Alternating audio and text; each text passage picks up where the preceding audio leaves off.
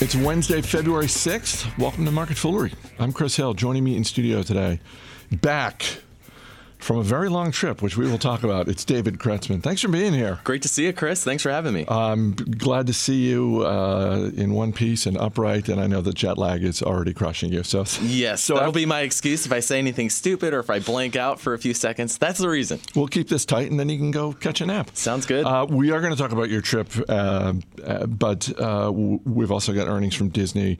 We got to start with the stock of the day, and that is Snap miraculously, the stock of the day is Snap. Uh, shares up 27% this morning. Snap's fourth quarter loss was not as big as expected. That counts as a win for this business. Um, they stopped the bleeding in terms of the user base. And uh, look, for all the fun that we poke at Snap, that's I think that second one is both real and important because the two previous quarters Snap was losing users. They stabilized that this time around. Yeah, I mean, at, at, least you stopped the bleeding. Right now, you're at 188 million daily active users, and the the stock is up, you know, over 26 percent as we're taping this. But that really is just bringing it back to where it was in September. So not not a ton to to celebrate if you are one of those unfortunate Snap shareholders. But yeah, in the case of Snap, even though the loss was narrower than anticipated. I still don't see a whole lot to get excited about here because over the past year, in 2018, the company burned over $800 million in cash. And right now they're sitting um, at about $1.2 billion in net cash on the balance sheet. Maybe it's a little bit more than that. But essentially, with their current cash burn rate, they just have a, a runway of about 18 to maybe 24 months with their current. Uh, cash on the balance sheet. So at some point, they're going to have to raise more money or just really accelerate the pace that they're narrowing that cash burn. So they are in a bit of a pinch. They're trying to do more like they went through a redesign of the app through 2018, really trying to uh, point users more toward publishers, stuff from media outlets like NBC, CNN, and it seems like that's worked. It's, they, they say that engagement is stronger. Uh, as we talked about, daily active users is, stabilizing but still, that that's uh, a, a, far cry beneath the, the, engagement that you see with Instagram or Facebook. Like they're just going up against titans in this space, and when you're burning money still at such a huge rate, and you're, you're at this point, it's a win to just stop the bleeding. Uh, it, it's tough for me to get excited. It is, and. It, just to go back to the stock for a second, first recognize that this is one of the most heavily shorted stocks in the public market. So, uh, uh, uh, some healthy portion of this boost that we're seeing today is short sellers saying, okay. I, I'm, I'm going to go ahead and cover my short. Uh, and as you said, I mean, this is the stock is back to where it was in September. This is a company that went public two years ago. The IPO price was 17 it's up big today, and it's still under nine dollars a share. So it's, I, yeah, it's hard to get excited about this uh, unless they can truly, you know, they stop the bleeding. If they come out three months from now and start to show some actual growth, start to show an actual operating profit, uh, then maybe the narrative changes. But for right now, it's. Um, this seems like one of those businesses where the clock is ticking, and as you said, um, it's the clock is set for 18 to 24 months. Yeah, they're they're facing pressure in a lot of different ways, and then in the meantime, you're seeing engagement users continue to, to rise at a pretty incredible pace with Instagram, Facebook, these other social media platforms. So for Snap, I, I agree with you. They really need to find a way to, to demonstrate to investors that, that they are keeping the, pre- the, the platform relevant and making it increasingly relevant, and that that'll be something we track through daily active users, uh, time spent on the app, things like that, and this quarter, I guess, is a is a start. I mean, it's it's flat quarter over quarter. Hopefully, they can tick that up, and uh, in the meantime, continue to uh, gr- grow revenue. Hopefully, accelerate revenue, minimize losses, shrink that cash burn, and that way. That at least buys them more time to continue to, to figure it out. But I, I still don't feel like they've found the formula that'll make them a sustainable business at this point. Uh, Walt Disney Company's profits and revenue both came in higher than expected in the first quarter. You tell me what your headline is because one thing that's getting a lot of attention is the uh, number of subscribers that Disney has for the ESPN Plus uh, streaming app. Yeah, ESPN Plus fits into this kind of new direct to consumer strategy, and now they're even breaking it out as a direct to consumer segment. So it includes uh, their, their new direct to consumer streaming offerings, the, the theme parks. And that, that's the direction Disney should be moving. ESPN Plus has really been their first foray uh, specifically from Disney. They also have had that stake in Hulu. Now it's a bigger stake. Uh, and obviously, for me, I, I think what, we all should be watching is Disney Plus, which is kind of getting kicked down the road later in 2019. They're going to debut some of the original content for it and some of the features at an investor presentation in April. Uh, I was anticipating uh, Disney Plus to to launch, which is their direct-to-consumer streaming offering, to to launch earlier in 2019. Like I was expecting that they would be ready to go as soon as they pull that content off of Netflix, which uh-huh. happened at the end of last year. That they uh-huh. would just be ready to launch that. But it's like, what? Seriously, you're waiting till the end of the year? That, that's a head scratcher for me. Yeah, you're not the only one. I know you and Emily talked about Emily, it yesterday. Emily and I talked about this, and and you, you're absolutely not the only one who's looking at that and saying, okay. And you know, just to give a little bit more context, I mean, this is this is not the first delay that we've seen for this project for Disney. And uh, look, I'm a longtime shareholder, so I'm willing to continue to be patient and. I want them to get it right. And if they get it right, then a year from now, two, three years from now, nobody's really going to care all that much that it came later in 2019 as opposed to earlier. But they really better get it right. Um, the, the, the ESPN Plus, the streaming numbers, uh, I feel like you could argue either way on the success of that because, on the one hand, it launched last April. They've doubled the number of subscribers. They're up to 2 million subscribers. That's nothing to sneeze at. On the other hand, it's hard not to just have the knee jerk reaction to immediately compare that to Netflix subscribers yep. and just say, okay, 2 million subscribers and what's what's the price point on ESPN Plus? Are you a? I am not. Yeah, me neither. Um, I think it's. I'm pretty sure it's single digits. Yeah, um, I feel like low single digit, low to mid single digits. Yeah, like six ninety nine a month. Maybe yeah. for some reason that uh, number sticks in my head. Um, I'm sure there's at least one listener right now who's yelling at his or her phone saying, "No, you guys should know this. You should know that." Uh, um, uh, one thing that they have done, I think, pretty effectively, and it'll be interesting to see if they continue to do this, is um, they've pulled some pretty nice promotional levers to get people into the ESPN Plus streaming app. And I think that the bet that they're making there is a smart one, which is essentially look, if we get people to try this, we feel like the experience is going to be good enough that they're going to stick with it. And then we just get that recurring revenue month after month. It's not a bad uh, approach. And when you think about all of the sporting events that they've got under their umbrella, there are a lot of levers they can pull there. Yeah, and I think an optimist would look at it, and I, I, I would put myself into that camp. I'm, I'm with you. I'm a shareholder, and I've been a little disappointed with just the, the pace of, of the change here. yes. yes. but I, I, feel like they are moving the right direction with this focus on direct to consumer. So it's like, okay, with ESPN Plus, you have a couple million subscribers. It's a, a, much lower price point compared to, to Netflix. But ESPN Plus is also more of a niche offering. Uh, and along with that, uh, D- Disney Plus should have you know a, a, much wider array of content. So once Disney Plus comes, that that'll be able to be offered at a higher price point. I would hope within a couple quarters you would be able to get to two million subscribers with Disney Plus because Disney is being squeezed a bit now because they're no longer getting the licensing fees from Netflix for the content that they had on Netflix. So that's $150 million that Disney isn't getting right now. And then in the meantime, they're also investing in original content for Hulu, Disney Plus, and ESPN Plus. So they are going to be squeezed uh, on on an earnings level throughout uh, 2019. Now, from a long-term perspective, these are absolutely the investments they, they need to make. But as a shareholder, you do have to be aware that, okay, this isn't going to be a year of earnings growth for, for Disney. 2019 will be a year of reinvesting back in the business, reinvesting particularly in these uh, direct consumer offerings.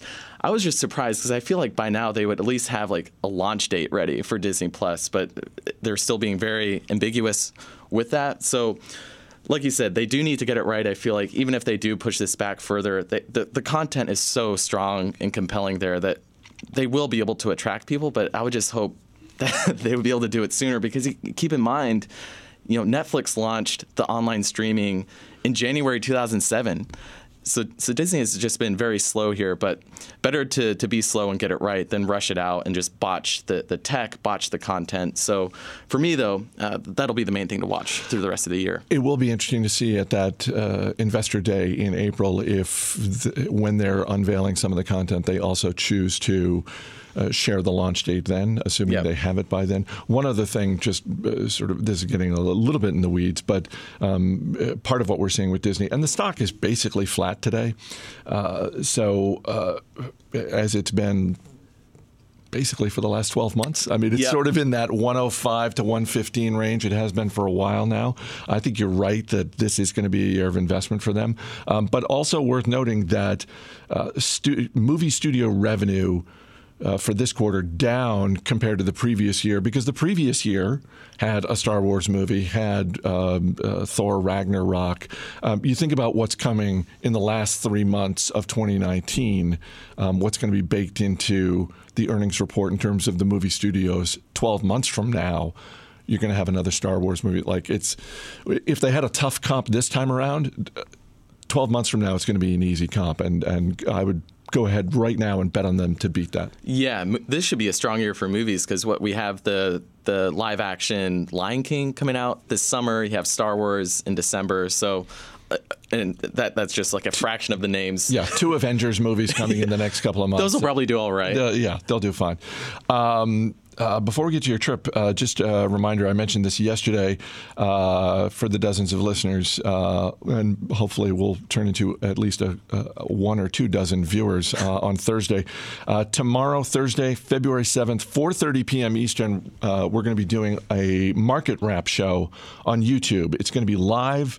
So the potential for something to go terribly wrong is pretty darn high. Uh, it's going to be me, Andy Cross, Jason Moser. We're going to be taking uh, questions uh, from the audience. We're going to be talking about um, some of the stocks making headlines after the closing bell tomorrow. So um, you can go to the Motley Fool's YouTube channel, which is just youtube.com slash the Motley Fool, and subscribe, and we'll see you. Thursday at 4:30 p.m. Eastern. So you just got back, uh, and I don't remember if I apologize. I don't remember if we talked about this before, but you have a very exciting new role here at the company. You are heading up Motley Fool Asia, um, and you just spent a couple of weeks on the road: Singapore, Hong Kong, Japan. Um, so again, uh, sorry for the jet lag. Um, What what are a couple of the highlights of your trip, whether it's on the investing front or just sort of working with the teams that we've got on the ground in those places? Yeah, I'd, I'd say the the overall highlight for me is just the chance to to meet the teams uh, in each of those countries face to face. We do a lot of Skype meetings or a lot of conversations on Slack, but there's really there's never a substitute for that in person interaction. Uh, so spent a week and a half in Singapore with our team there. Right now we have six full time fools, soon to be seven, and and growing there. In Hong Kong we have one fool. Shout out to Hayes, who's our solo entrepreneur on the ground, helping us scale uh, Fool Hong Kong. And then in Japan, we have two uh, full time fools and several contractors who are working with us. So in each of these countries, we're very much in growth mode, learning mode, and the, the opportunity to work with the, the awesome fools there in person was just. Um, there, there's no substitute for that. And then from an investing perspective, uh, hearing from uh, David Kuo, who's uh, a longtime Fool. He was with us in Fool UK, and then he moved back to Singapore and helped us launch Fool Singapore. Uh, having uh, several dinners with David, like one of the benefits of hanging out with David Kuo is he's not only a great thinker, a great investor, but he's also a foodie, and he knows where to take you. Even though I'm vegetarian and gluten free, he's like, okay, I, I can find some options for you. The team was great accommodating my very challenging dietary restrictions, so kudos to all of them. But having dinner with David uh, several nights, he, he, he would just uh, explain to me how there's really this shift toward Southeast Asia uh, it, for, for a couple of different reasons, and a lot of it stems from the issues that are going on in China. So in China, obviously, we have the the potential trade war discussions, possible tariffs that the U.S. will levy on, on China starting in March, as high as like a 25% tariff on Chinese goods. Uh, so you have that headwind for, for companies that are currently manufacturing goods in China. And then you have another potential headwind for some manufacturers where labor costs are actually on the rise in, in China as, as the labor or as, the workforce becomes more specialized and manufacturing gets more specialized with electronics or just whatever whatever it might be, labor costs go up as labor gets more specialized. So those two factors combined is now causing some companies to explore shifting their manufacturing facility or at least diversifying their manufacturing base from China into Vietnam, Malaysia, other countries through Southeast Asia. So David Kuo is, I would say, more of a a top down type of investor. He likes to find those macro trends. And within Asia, I think there's kind of this secular shift uh, from China to Southeast Asia when it comes to some manufacturing. And that, that'll just open up a lot of opportunities long term as these economies begin to develop and you get more people in the workforce and more discretionary income and all those ripple effects that come from that. So that was just. Uh, an interesting conversation to have. And I'll also say happy Chinese New Year to everyone. Yes, year of the pig. Yeah, so fitting fitting time to to have the conversation uh, and, and to talk about Asia. But yeah, those are a couple of the, the takeaways for me. Um, I appreciate that despite your dietary restrictions, you very nicely uh, brought me a can of Pringles uh, from Japan. From Japan, and if I have this right, uh, and I haven't uh, tried them yet, but if I have this right, the flavor is squid noodle. Do I have that right? I think that's right. Yeah, Leah Melton, who's one of our, our fools there, her and Takashi, one of our new contractors uh, in, in Fool Japan, they they took me out uh, exploring around Tokyo before I hopped on my flight back to the U.S. and we went through Don Quijote's, which is a local department store. It's a, there's nothing quite like it in the U.S. Has a little bit of everything, and uh, we, we, were looking at some of the unique Pringle flavors, and I was thinking about, you know, I need to bring some stuff back to HQ. I need to find some like bizarre flavors that you're not going to find anywhere in the U.S. And she was going through a couple of the flavors. She's like, yeah, this one is uh, it's like a squid spaghetti flavor. I'm like that's the one. There we go. Yeah, I don't, I don't think we've I don't think we've talked about that one on Market Foolery before. So uh, maybe we can tweet out a picture of that to to the listeners on on Twitter. But uh, yeah. It, it, was great. I mean, it was about a three week trip, and obviously the focus was spending time with the team, but also had some time to do a little bit of exploring.